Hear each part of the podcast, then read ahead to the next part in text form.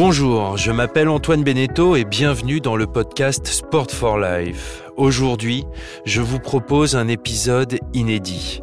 Nous avons la chance d'avoir une invitée exceptionnelle en la personne d'Amélie Mauresmo.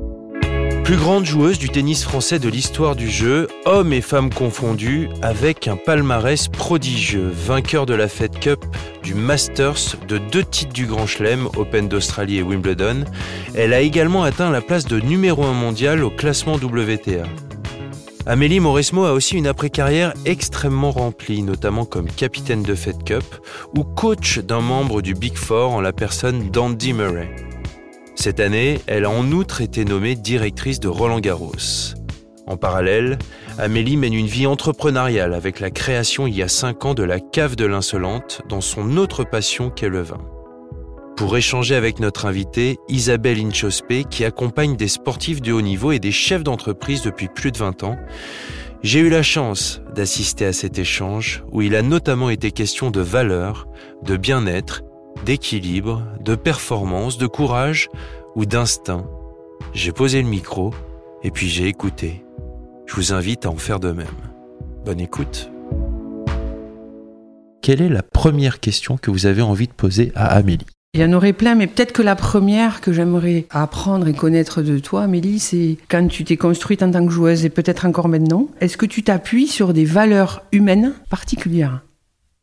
Alors oui, des valeurs humaines, ça c'était pas forcément évident parce que on parle, en tout cas lorsque j'étais joueuse, on parle de performance, donc euh, on peut parler de technique, de physique, de compétences de chacun pour, pour m'aider à avancer.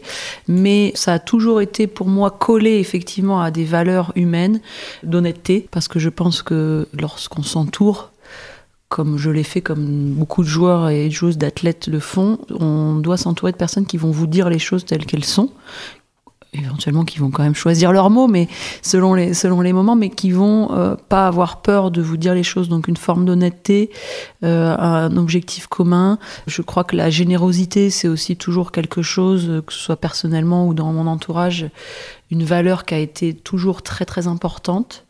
Le partage, qui petite, euh, adolescente, adulte, maman aujourd'hui, etc., me, me porte aussi. Euh, voilà, c'est déjà quelques, quelques, il y en a déjà quelques-unes qui euh, des valeurs fortes qui ressortent. Ouais, je pense que ce sont des valeurs fortes. Ce sont des choses simples. Hein. On va pas chercher euh, très très loin, mais je crois que les aventures, on les vit. C'est pour les vivre seuls, c'est pas très intéressant. en revanche, à plusieurs et en partageant, en, en donnant, c'est quand même plus sympa. Et ça, tu en as eu conscience très tôt? Oui. Ça, c'est marrant, c'est quelque chose qui était euh, ancré en moi très tôt. Je pense que ce sont des valeurs peut-être d'éducation, tout simplement, par mes parents. Euh, je suis partie de chez moi même relativement tôt aussi, à 11 ans, donc forcément les gens qui ont continué à m'éduquer, entre guillemets, euh, je pense, avaient ça aussi en eux, une forme de, joie de vivre, de partage, de bonne humeur, d'ambiance de, en fait générale, ambiance globale, qui amenait vers vers le bien-être finalement. Après, ça n'a pas été euh, linéaire, hein, ça n'a pas été euh, un chemin euh, idyllique, mais je retombais toujours là-dedans, même dans les moments où finalement c'était très dur, où je, broyais du noir à certains moments, où je pensais que j'allais jamais y arriver, etc. Enfin, tous les doutes qui peuvent arriver sur le parcours. Et tout ça, ça revenait, enfin voilà, ces valeurs-là, elles revenaient toujours toujours euh, sur le devant de, la scène et ça, elles m'ont porté finalement. Elles, ont contribué beaucoup à tes choix Oui, parce que je crois que ça me permettait d'avoir une, une clarté dans ce que je voulais, ça je pense que c'était assez clair, mais dans comment y arriver, dans instinctivement comment suivre les, bons, les bonnes voies, ou la bonne voie, il y en a plusieurs, en tout cas ma voie à moi. C'était plus instinctif qu'autre chose, même si sur le côté d'honnêteté, de générosité, pour le coup, ce que j'ai, dit là, c'était vraiment quelque chose. 20 ans, je savais déjà que j'allais pas bosser avec des gens qui ne représentaient pas ça pour moi, qui n'étaient pas dans ces valeurs-là. 20, 21 ans, voilà, je savais que ça pour moi c'était important, que j'allais pas être le robot qu'elle ait juste écouté les consignes de tennis, de physique, de tout ce que vous voulez, et qui le reste euh, s'en foutait complètement parce que euh, voilà la personnalité des gens qui intervenaient, ça me ça m'était égal, pas du tout. Du coup, le, aujourd'hui, ces valeurs-là, elles sont universelles hein, et elles traversent le temps. Mm. Est-ce que tu les retrouves aujourd'hui? Elles sont toujours aussi centrales dans tes choix? Oui. Elles, elles l'ont été, bah, ça fait plus de 10 ans, mm. ça fait 12-13 ans que j'ai arrêté ma carrière. Donc euh, après, j'ai eu des reconversions diverses et variées. Mm. Et, et, je crois que c'était toujours très important pour moi de faire ce choix-là. En plus, en sport, on est quand même dans de la relation humaine, on est dans des échanges, on est, euh, on rentre euh, dans l'intimité euh, les uns des autres, euh, que ce soit le joueur, la joueuse, l'entraîneur, etc. Donc, je crois qu'il faut avoir cette, une confiance quand même importante. Et tu donnes pas ta confiance comme ça n'importe comment. Et du coup, moi, je voulais aussi bosser avec des gens chez lesquels je, je ressentais, je ressentais ça d'entrée. Après, c'est un ressenti, c'est instinctif au départ. Après, tu, tu, rentres dedans et puis tu vois si effectivement c'est le cas, et etc. Sauf que là, tu parles d'une d'une deuxième partie de carrière où tu as entraîné, mais là, tu en as une troisième où finalement, il y a toujours ces valeurs qui jouent, mais l'entourage, tu le choisis pas forcément. voilà. Tes partenaires, tu les choisis pas forcément. Elles sont mises à l'épreuve, ces valeurs? Alors, c'est effectivement ce qui change, et oui, elles sont forcément mises à l'épreuve, mais alors, c'est le début hein, de cette aventure. Ça fait quelques mois que je suis, euh, que j'ai été nommée directrice du, de Roland Garros. Je pense, j'ai l'envie de croire et j'espère que l'avenir me donnera raison que ces valeurs-là, on peut aussi les imprimer. Que moi, euh, même si je sens peut-être chez certains ou chez certaines qu'elles sont pas une priorité, ce que je peux entendre et ce que je peux comprendre aussi, j'ai le sentiment de pouvoir les imprimer quand même dans une équipe, dans une façon de travailler, dans une façon de communiquer, dans une façon d'avancer ensemble, parce que mm. l'équipe, elle est moi, moi, directrice de Roland Garros, je suis rien sans euh, sans l'équipe, sans toutes les personnes qui bossent pour le tournoi. Enfin, le tournoi était là avant moi, il sera là après moi. Enfin voilà, si je veux imprimer quelque chose, c'est justement en essayant de transmettre ces valeurs-là, mais c'est même pas en essayant de les transmettre. En fait, c'est en étant moi-même. C'est les incarnant au quotidien. Ouais, voilà, exactement. Et, pour moi, c'est dans la communication, c'est dans l'honnêteté, d'en dire les choses, dans partager le moment euh, venu certaines choses. Donc évidemment, le, la durée du tournoi est, propice à, ça. En amont, euh, c'est plus de la préparation, donc c'est plus difficile, mais aussi en en calant des moments communs, etc. Ce sera, ce sera aussi mon, mon objectif. Dans ce que tu disais, dans, dans ce qui t'a construite aujourd'hui, il y a pour moi deux choses très importantes et je pense que tu les retrouves très fortement et que les gens qui nous écoutent, il va falloir qu'ils osent un peu bouger leurs paramètres parce que c'est ce que toi tu fais intuitivement, mais qui n'est pas toujours évident pour tout le monde. C'est deux choses euh, clés que tu as dit, c'est-à-dire que tes objectifs, finalement, tu parles pas de performance sportive, tu parles de bien-être. Après, il y a. Euh, il y a quand même sous-jacent un objectif euh, sportif. Donc, oui. donc enfin, en tout cas, quand j'étais joueuse. Qui, qui, est pareil dans chaque métier. On a envie de dire chacun a son objectif, on va dire euh, technico-technique, mhm. si on fait un parallèle comme ça. Mais ce qui t'a animé quand même, c'est de faire, de réaliser tes objectifs tennis ou mhm. autre via un objectif de bien-être qui a l'air d'être un pilier fort qui a contribué sûrement dans tes choix. Mhm. Euh, ce que aujourd'hui on voit bien, et moi qui accompagne des gens de tout horizon, je vois bien que oser dire qu'un objectif c'est d'être bien et de faire des choix en fonction des choix de manager, des choix de développement de boîte, des choix sportifs, des choix d'encadrement, quel que soit le milieu, c'est mettre le bien-être au milieu, ça peut être compliqué. le, bien-être, c'est pas forcément être dans le confort et pas bouger de sa zone de confort et et rester dans, dans son canapé tranquille ou à son bureau tranquille. Pour moi, euh, en tout cas, personnellement, mon bien-être, c'est d'accomplir les choses pour lesquelles soit j'ai été choisie, soit les rêves que j'avais, soit euh, voilà. C'est et, et, et c'est vrai que ça s'accompagne, euh, oui, d'un bien-être, de, de, travail avec les gens avec qui je suis. après, aujourd'hui euh, à mon poste, je suis pas naïve non plus. Euh, c'est très très différent de ce que de, de, la joueuse, de l'entraîneur que de la capitaine que j'ai pu être. Mais voilà, je veux garder ça quand même en, fil conducteur et en ligne de mire. Et, c'est vrai que c'est pas évident. Je comprends et j'entends que c'est pas évident pour tout le monde, mais pour moi c'est ça. Je pense que chacun a ses à ces petits trucs hein, euh, et à chacun de savoir rester fidèle à soi-même parce que je pense que sinon en fait quand on se perd c'est c'est c'est on n'est plus efficace on n'est plus dans dans la performance on n'est plus dans, dans l'efficacité en fait moi je pense Je partage pleinement. Le fait d'être fidèle à soi et de chercher du coup à, à mieux vivre les choses, euh, ça n'enlève pas la notion de travail ni la notion d'effort. absolument Est-ce qu'au au contraire même ça te permet pas d'aller un peu plus loin dans les efforts Ouais. puisque tu es en cohérence ou aligné avec ce que tu as envie Mhm. de vivre? Je pense que ça te permet probablement plus facilement d'aller sortir de ta zone de confort. En tout cas, d'avoir des assises un peu solides à côté pour te dire bon bah je vais explorer quelque chose euh, d'inconnu ou d'inconfortable ou qui va me là je l'expérimentais, qui va me, me, me- ouais bouger un petit peu mes mes certitudes peut-être. Et éventuellement, on a le droit d'être déstabilisé, on a le droit de, à un moment donné, de perdre un peu pied, de se dire oh là là, ou, euh, tac tac. Et mais l'important après, c'est toujours d'analyser. Enfin, ça aussi, c'est une, autre partie, mais c'est d'analyser pourquoi, comment, qu'est-ce que j'ai fait. Attends, est-ce que j'étais fidèle à mes trucs? Non, finalement non. Faut que je reprenne plutôt ce chemin-là. Enfin, l'e- l'erreur ou le, c'est pas l'erreur, c'est euh, l'échec à certains moments fait partie du chemin aussi. Enfin, c'est encore une fois, il n'y a pas de, de trace idyllique euh, d'une certaine façon. Non, et on le saurait. on le saurait. Exactement. Oui. Et deuxième point très important que tu as énoncé tout à l'heure, et qui me paraît clé aujourd'hui, où les, les gens ont du mal à s'écouter, c'est sur le côté instinctif. Ouais, alors ça, j'ai plus de mal à l'expliquer, ben, forcément. euh, Mhm. Oui, c'est l'instinct. c'est- instinctif. Et je sais pas vraiment d'où ça, d'où ça vient. C'est, ça manque, ça- c'est très bien parce que sinon ça serait pas de l'instinct. Ouais. Donc ça prouve déjà que tu es honnête avec Ouais. toi-même. Euh, dans l'idée, c'est juste connaître peut-être les déclencheurs. Qu'est-ce qui fait qu'à un moment donné tu sens ou tu sens pas? Est-ce que ça tu as identifié? Ben, Est-ce que ça part de ton expérience, d'une analyse, de, de ça juste part, des vibrations ça part- à l'intérieur ouais, alors je pense que malheureusement, ça va peut-être pas satisfaire tout le monde, mais ça part quand même de ce que je sens dans mes tripes. Et je- des fois, c'est même, euh, tu vois, euh, un mal-être, quoi. Ouais. De me dire, non, je, ça, je le sens pas, je sais que, je sais que c'est pas ça qu'il faut faire.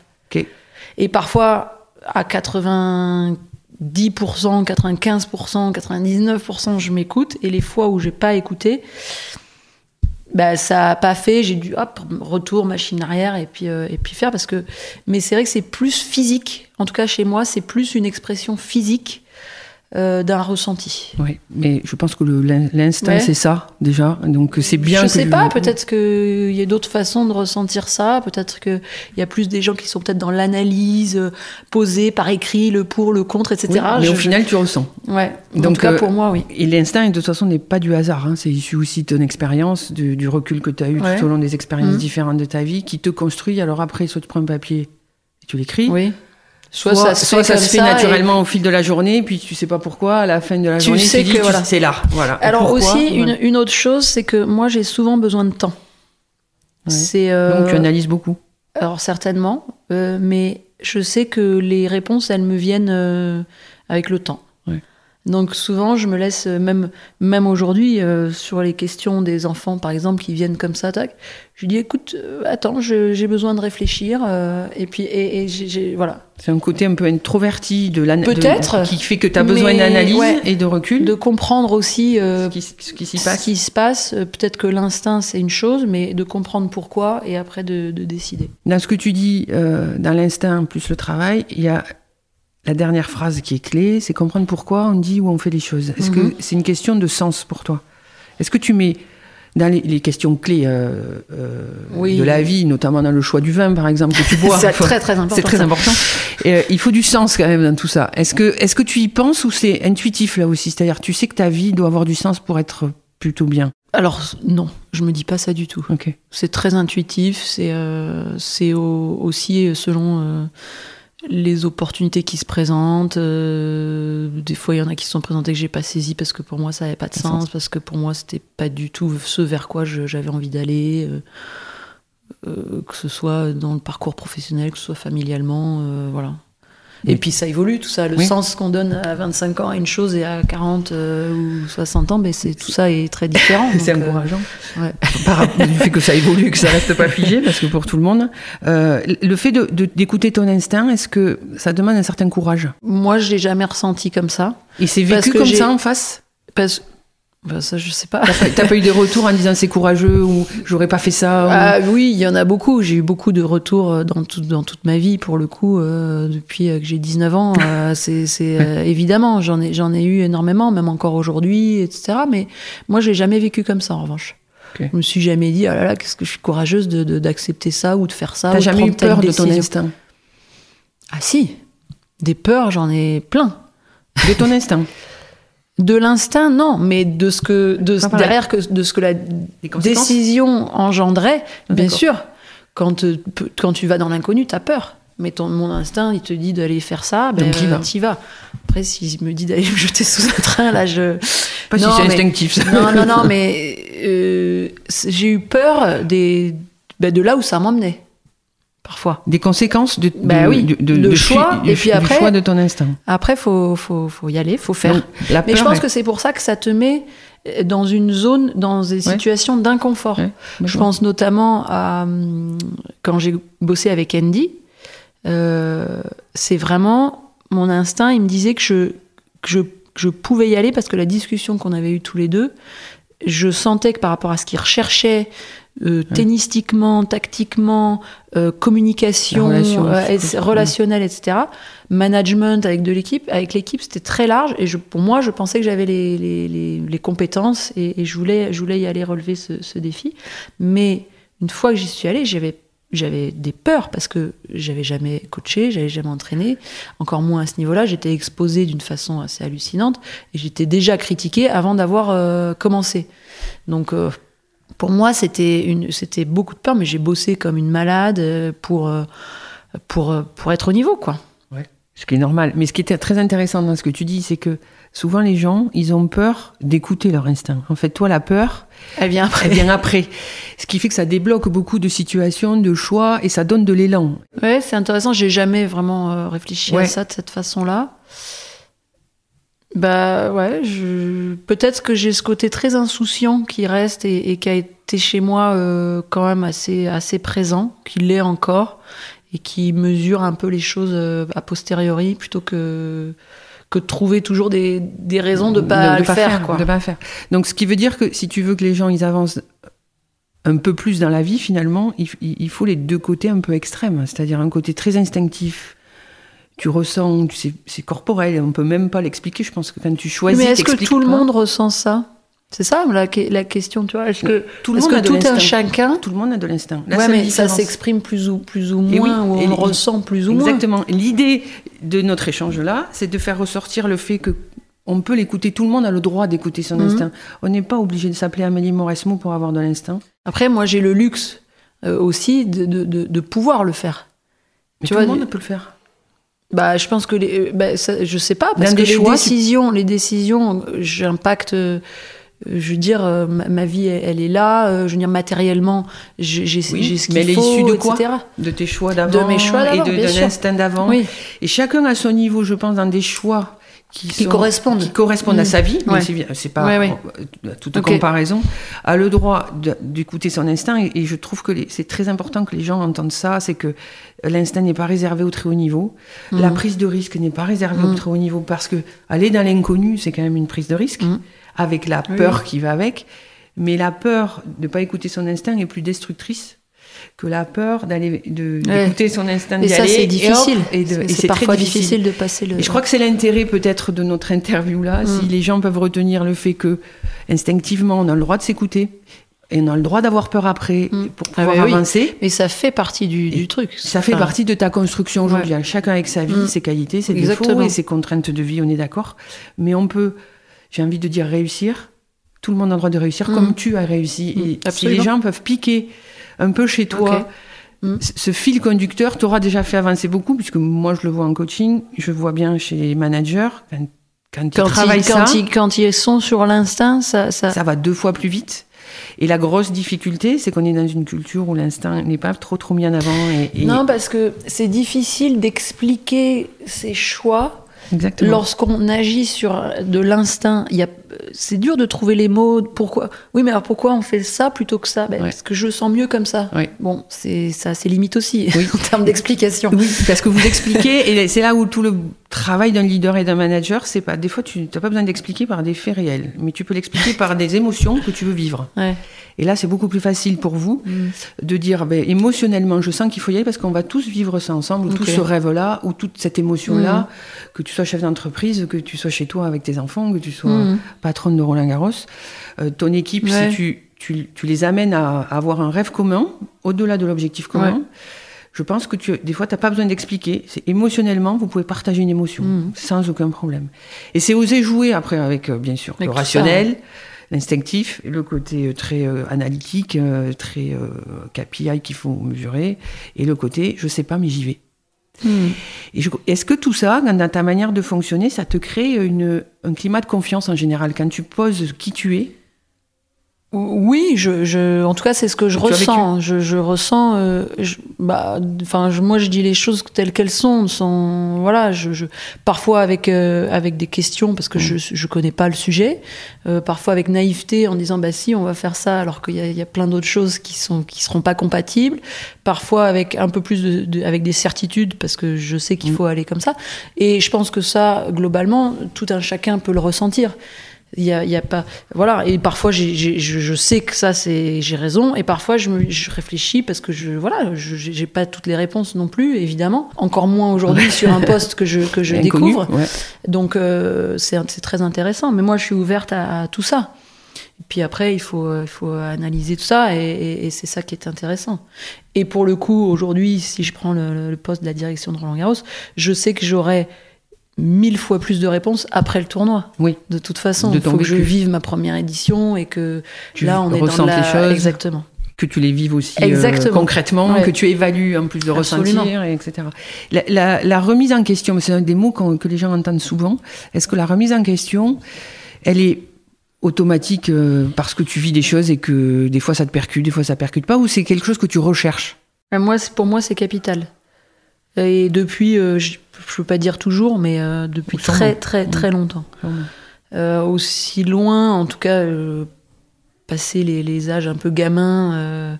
mais oui, dès que j'ai commencé à prendre un peu ma carrière en main, dès que j'ai commencé à, à- ouais, après les juniors, même, en- même pendant les juniors déjà, et, et ensuite c'était, ah oui, toujours se regarder dans le miroir, se remettre en question, pas se mentir. Ça a toujours été euh, pour moi euh, quelque chose de, de- de capital. Et franchement, je pourrais pas fonctionner autrement parce que moi, je veux progresser dans ce que, dans ce que je fais. Je veux, je veux essayer, euh, euh, dans tout ce que je fais, d'être la meilleure possible. Euh, donc, tu es obligé de passer par la case remise en question. C'est fatigant de se remettre en Non. question? Pour toi, non hein? Non, moi, je vois pas ça comme quelque chose de, de fatigant. Parce que en fait, c'est un- une façon de vivre, mais ça concerne tout. hein. Je, re- je reprends l'exemple des enfants parce que je pense que ça parle aussi à, à tous parce qu'on n'a aucune certitude. Mhm. Euh, père, mère, tu es là, ben, tu fais euh, comme tu veux, comme tu peux. Il n'y a pas de manuel de parfait Exactement. Je exactement. ne connais pas en tout cas. Et voilà, donc donc donc c'est une remise en question permanente. En fait, ça, c'est un mode de, pour moi, c'est c'est pour moi, c'est surtout Oui, c'est le même, même mode de fonctionnement Partout. avec tes enfants que tu avec que tu les peux enfants, avoir, euh, en tant que joueuse, euh, en tant qu'entraîneur, en tant que là, voilà, les, les, les jobs, enfin les, les, les, les challenges plus que j'ai eu à, à, à relever, ben, j'ai toujours fonctionné comme ça. Donc ça te nourrit pratiquement ton quotidien. Ouais, je pense que ça me. Ouais, c'est intéressant. C'est intéressant parce que tu apprends sur toi, déjà, en premier, énormément, et puis tu t'améliores. Alors du coup, parce que tu parles beaucoup, non mais c'est- une dimension aussi que j'aimerais juste aborder avec toi, euh, euh, c'est la notion de performance, parce que tu l'emploies sans l'employer, et, et je crois que les gens confondent aujourd'hui performance et Bah, résultat. S'améliorer, pour moi, C'est de la performance. Ouais, sauf Enfin, que C'est une recherche de, de, de- oui, de, de progrès, de progrès. ce que tu disais tout Oui. à l'heure, de progrès. Et alors que les gens confondent souvent, et on en avait parlé avec Antoine sur le- la notion de résultat. C'est-à-dire pour moi, le résultat n'est pas une perf. Tu peux très bien progresser Oui. et avoir un résultat, on va dire, chiffré, qui n'est pas être le numéro un mondial, mais tu peux être Mhm. euh, euh, 5, 10, 20, mais être en progrès, à fond de toi-même, apprendre, être dans l'inconnu, écouter ton intuition et finalement être toi-même. Tout ce process-là, il peut process-là. fonctionner, euh, oui. Donc, ça, c'est ce que tu appelles la performance. Ouais. Ok. Et Non, mais- c'est-à-dire parce que c'est très important. Bah, euh, parce que toi, tu le fais intuitivement pour le coup. Oui. Mais aujourd'hui, on est dans une société où on va d'abord regarder le chiffre et le résultat. Tu vois tes enfants. Oui, parce que c'est la note pour à l'école, c'est la note. C'est pas forcément s'ils ont bien appris ou pas appris. Alors que ce qui est important, c'est qu'est-ce qu'ils ont appris, ce qu'ils ont vécu, comment ils l'ont vécu. La Ouais. note étant une conséquence, Ouais. tu vois. Et, et je trouve que la pression euh, qu'on peut mettre dans la vie aujourd'hui, on pourrait l'alléger en allant beaucoup Ah, plus ça, vite et sûr. plus loin. Si on parlait de dynamique de progrès, ce que tu dis, être soi-même, Mm. qui est hyper important, écouter Et son être instinct. bien. Et objectif, être bien au final dans Ah, tout ce qu'on met en route. Être bien, encore une fois, ça veut pas dire euh, rester euh, stagné, quoi. Non. Voilà. Mm, Parce que si tu as cette culture-là. Mais, mais euh, je pense que dans le sport, on est un peu biaisé euh, par tout ça parce qu'on a des objectifs plus chiffrés. Oui. De classement, de tel stade dans un tournoi, tu as envie d'aller, euh, la, vi- la victoire de la fin. la victoire, etc. Donc forcément, euh, c'est quand même euh, un peu corrélé les deux. euh, c'est- un peu lié. Pour autant, le process, il est, il est, enfin, il est là. Oui, ce que, du coup, c'est ce que tu appelles toi la, la performance. La vraie Mais après, performance. en fait, tu sais jamais où tu vas t'arrêter. Qu'est-ce que tu vas atteindre, où tu vas t'arrêter, si tu vas arriver à ton objectif. Exactement. Moi, je, si tu as un objectif chiffré, ben, t'en sais rien. Mais en tout cas, ce qui est important, c'est le, c'est le, c'est le process, c'est, le c'est ce chemin. que tu fais, c'est le chemin, c'est ce que tu fais pour essayer d'atteindre ton, ton objectif. Est-ce que toi aujourd'hui, euh, euh, puisque tu as une vie accélérée, est-ce que tu, euh, tu peux vivre toi dans le sport et, et tous les athlètes de haut niveau, c'est pareil, vous vivez une vie entière en, en 15 ans de 15 ans, carrière. ouais. Et alors que nous, on peut mettre 40 ans à le vivre, vous le vivez Mhm. en 15 ans. Tu, tu vis presque trois vies en une, voire quatre, puisque tu n'es pas si vieille que ça quand même, donc euh, il te reste encore plein Merci. de choses à, je t'en prie, à, à accomplir euh, dans l'idée. Euh, Est-ce que euh, ce qui te fait lever le matin, c'est que tu as toujours un- une part en toi d'inconnu que tu voudrais explorer ou, ou- Pas tous les matins. hein. je me lève pas, je dirais n'importe quoi si je te dis ah ouais tous, Ouais, les, tous les matins, euh, je vais Mais- explorer mais ma part d'inconnu. non, je pense que c'est plus un leitmotiv instinctif de vie, euh, sans trop y penser euh, tous les matins. Ce qui est sûr, c'est que tous les matins, euh, oui, j'ai la chance de, de pouvoir euh, être contente de, de faire ce que je vais faire, euh, de, de- du challenge que j'ai à relever ou pas, Ou parce pas. que c'est peut-être une journée où Ouais. c'est plus Ça à fait la cool du jeu. et c'est très bien et ça me va très bien aussi. Donc euh, voilà, c'est plus le truc global qui me qui, qui m'intéresse et la vie globale et puis essayer de mener un peu tout de front aussi parce que c'est pas c'est aussi le challenge de tout un chacun euh, de mener eh ben t'as ta vie perso euh, t'as, tes- t'as ta vie euh, familiale t'as ta vie professionnelle Professionnelle. t'as ta vie individuellement tu veux aussi t'épanouir dans d'autres trucs t'as ta vie de, de, de couple de machin donc t'as, t'as tout à essayer de, de, plusieurs rôles dans une même vie Ouais, de faire, de faire et, et trouver un espèce d'équilibre sur tout ça, c'est voilà déjà en soi c'est c'est un petit challenge. Et c'est un gros challenge, l'équi- l'équilibre dans tout ça. Donc c'est pas simple, mais Ouais. euh, mais on essaie, enfin ouais, on essaye tous peut-être de de- d'arriver à trouver un équilibre dans tout ça. Tous, je sais pas, mais le mot équilibre, hein, pour, Mm. pour peut-être euh, faire un résumé de tout ça, avec tout ce que tu as dit en termes de progrès, d'être soi-même, d'écouter son instinct, euh, équilibrer tout ça pour arriver à une ouais. performance qui est en fait continuer à progresser, dans Ouais. un, un bonheur qui est euh, toujours avec une prise de risque parce qu'on va aller chercher de l'inconnu, on va aller chercher à apprendre, à se challenger. Des fois je glande aussi. Hein. Voilà. Je mais ça fait aussi partie de ta période Non, de, pause et de réflexion Ah oui, oui, et, de, et, je- de, et de j'en ai rien à faire et, et si je le fais pas, je voilà. Mais je, je- heureusement, heureusement que tu glandes. ça me rassure aussi. Ouais. Mais c'est aussi ce que les gens peuvent accepter parce qu'il y a combien de gens qui acceptent pas le repos, de, de s'occuper de soi, Mm. de d'oublier. euh, Exactement. de- d'oublier le, de- monde entier, de s'occuper de sa famille, de soi, de, De rien. des priorités en fait, de mettre des priorités. Ouais, de faire des choses qu'on aime, sans penser aux conséquences, ni savoir si c'est bien, pas Mm. bien, si ça va plaire ou pas. Mais ça, c'est une petite distance à prendre avec les choses aussi qui est, euh, euh, qui est peut-être plus naturelle chez certains que, que chez d'autres. hein. Euh, voilà, euh, moi, j'avoue que tous ces trucs un peu. euh, Enfin, je me mets pas de pression sur, euh, sur tous les trucs du quotidien, en fait. Oui, mais ben, parce qu'il y en a qui le font pour toi, mais sinon, mis à part. Non, même pas. Sur, je sur, sur, euh, je- bien sûr, je, je- je dis ça en, en étant très consciente de la chance que j'ai de, de- de- matériellement, mais euh, c'est pas un c'est pas dans ce sens-là que je voulais le, je voulais le dire, dans le sens du quotidien. euh, C'est pas le quotidien financier de mettre Oui. de la- du pain sur la table. C'est c'est vraiment des petites choses qui peuvent, je pense, chez certaines personnes, te bouffer ton quotidien Oui. alors qu'elles n'ont pas d'importance. Oui. Voilà. Donc tu C'est priorises. plus dans ce sens-là. Ça veut dire que tu te connais super bien quand même. Au- finalement, pour dire tout ça. Oui, mais parce que ça, c'est le sport. Je pense qu'on est, on est, pour le coup, athlète de haut niveau. euh, Tu, te, tu, fais ton introspection euh, très très tôt, tu le sais très bien. Euh, En plus, moi, j'ai commencé pour le coup. Maintenant, ils le font très tôt, très très tôt, aussi, oui. mais il y a euh, 20 ans Oui. ou plus de 20 ans, Non, oui. quand j'ai commencé à bosser sur l'aspect psychologique, mental, tout ce que tu veux, ben, c'était pas, à l'époque, c'était pas du tout euh, commun. Donc pour moi, c'était toujours quelque chose qui m'a intéressé.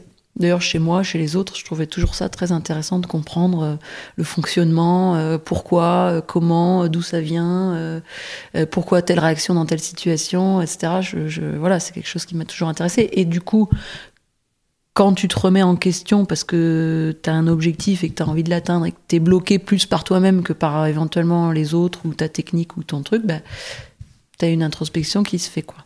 Donc, et peut-être pour terminer, parce que c'est un lien super, c'est qu'aujourd'hui en entreprise, ce travail d'introspection, on le fait sans le faire. C'est-à-dire beaucoup de tarte à la crème, beaucoup de, de PowerPoint où on envoie des, des grands schémas. Comment Mais que- parce que, mais, mais il y a- il y a- moi, je pense que la raison à ça, c'est qu'il n'y a pas de deadline entre guillemets. Oui. C'est-à-dire que t'as pas. Nous, on, on- ben, on a une fin de carrière. C'est-à-dire que moi, à l'époque, c'était plutôt vers 30 ans, euh, voire un tout petit peu plus. Maintenant, c'est plus tard en tennis, en tout cas. Mais on n'avait pas de temps à perdre, Oui. quoi. C'était que chaque année qui passait, chaque grand chelem qui passait, ben. on peut pas revenir en c'était- arrière et récupérer. et J'en aurais Ouais. pas euh, 50, oui. 200 de plus. Ouais, donc, euh, donc il y a une- un sentiment d'urgence, je pense, qui peut-être en entreprise est, mo- est moins présent Et alors, d'une certaine coup, façon. ça, c'est signe de- d'avancée, de, perf. Tous ces critères que tu as énoncés, est-ce que tu penses que tu peux le mettre en place, et en tout cas, je souhaite que tu le mettes en place pour les gens qui vont travailler avec toi en tant que directrice de Roland, Mhm. est-ce que tu penses que tu peux mettre tout ça en jeu et faire découvrir à tes équipes, Ouais. finalement, que tout ce que tu viens de nous dire là, ils ont le droit de le vivre pour avancer plus vite vers l'objectif dans J'essaye. Roland Garros que tu rêves Est-ce que ça, c'est un truc qui te drive dans, tes, dans la manière de manager ou qui va me driver plus tard? Aujourd'hui, euh, ouais, c'est quelque chose que j'ai envie d'imprimer euh, à, ma- à mon rythme et à ma façon, parce que je suis pas quelqu'un qui, qui, qui arrive et qui impose euh, les choses. Je pense que j'ai aussi besoin d'un. Ben voilà, que les gens Mhm. comprennent et qu'il y ait- qu'il y ait une espèce de, de- que ça suive ou que et que ça parle. Euh, voilà, mais euh, mais c'est c'est sûr que pour moi, je trouve que c'est hyper important. Ouais. J'ai voulu relancer Amélie sur le fait qu'elle ait fait bouger les lignes aussi bien dans sa carrière que dans sa reconversion. Est-ce que ça a été une volonté ou est-ce qu'il y a eu un moment déclencheur? C'est venu comme ça. Alors, si on parle, si on remonte dans le temps, euh, quand j'ai 19 ans et que je, que je fais mon coming out, c'est vraiment pour le coup le côté très insouciant, instinctif, Mhm. complètement naïf, presque euh, à ce moment-là. Et c'est vrai qu'après, tout au long de, de- de ma carrière sportive, après, ça a été. euh, bon, j'ai suivi mon, mon parcours, mon chemin, mais ensuite, dans la reconversion, c'est vrai que c'était plus. euh, j'ai suivi les propositions qu'on me faisait. Pour certaines, voilà, qui, celles qui m'ont intéressée, celles que voilà, j'ai pensé pouvoir euh, relever euh, euh, avec succès. J'ai- souhaité les vivre, mais pas en me disant ah tiens, je vais, je vais, ça c'est parfait, personne l'a jamais fait. Bon bah ok. Non, il y avait une autre réflexion derrière ça, c'est-à-dire est-ce que moi je pense que j'en suis capable, pourquoi, comment, quels sont mes atouts? Ouais, mais ok. Et puis j'y vais, je sens que c'est bon pour moi, j'y vais. Les peurs venant euh, éventuellement hein, après. Donc ça, et je pense que toutes les, propositions que j'ai eues, qui, oui, ont fait bouger les lignes euh, assez souvent, elles m'ont été faites parce que justement, j'avais instinctivement pris ces risques-là et montré une certaine personnalité euh, à chaque fois dans, dans le passé, quoi. Enfin, je sais pas, c'est un peu l'œuf et la poule, c'est. Euh, ouais, c'est il y, a, euh, y a un lien, selon moi, à chaque fois, euh, sur tout ce, tout ce que j'ai pu euh, faire euh, pour l'instant dans ma vie, quoi. La construction a du sens. Elle se fait pierre après pierre, et peut-être euh, intuitivement, peut-être en réflexion, peut-être en analyse ou peut-être pas Mm. non plus. Mais en tout cas, c'est pas c'est pas pris par hasard. Non, je crois que c'est une chose amène à l'autre. Un grand merci à Amélie Mauresmo et Isabelle Inchospé pour ce très bel entretien. Si je devais garder quelque chose, il y a cinq messages forts que nous pouvons essayer de mettre en œuvre au quotidien. Premièrement, s'agissant des valeurs, il est important d'utiliser les valeurs qui nous sont chères pour nous entourer de personnes qui les partagent et pour faire des choix qui nous correspondent. Cela nous aidera à faire disparaître nos doutes et contribuera à notre bien-être. Deuxièmement, pour ce qui est de la performance, il s'agit d'oser explorer l'inconnu en étant fidèle à nos valeurs.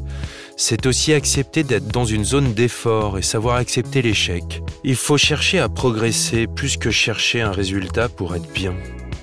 Troisièmement, quant à l'instinct, nous avons compris qu'il faut écouter sans crainte ce que nous ressentons, et puis il faudra oser se mettre en action en fonction de ce ressenti. Quatrièmement, sur le thème de l'équilibre, c'est savoir mener de front les challenges de nos vies professionnelles et personnelles, tout en osant prendre le temps parfois de ne rien faire. Et enfin, un dernier message sur le bien-être, qui consiste à oser accomplir ses rêves en les partageant avec les personnes qui nous entourent. Et comme le dit Amélie Mauresmo, restons fidèles à nous-mêmes. Merci d'avoir suivi ce podcast Sport for Life. J'aimerais aussi remercier Pascal Harib et Alexandre Haar de la Fondation. J'aimerais remercier le groupe Temple pour la musique du podcast. S'il vous a plu, partagez cet épisode incroyable sur les réseaux sociaux, Instagram, LinkedIn ou Twitter. Faites-nous part de vos retours. Retrouvez la fondation sur son site internet www.sport-fort-life.ch et puis plus que jamais, vive le sport, vive la vie.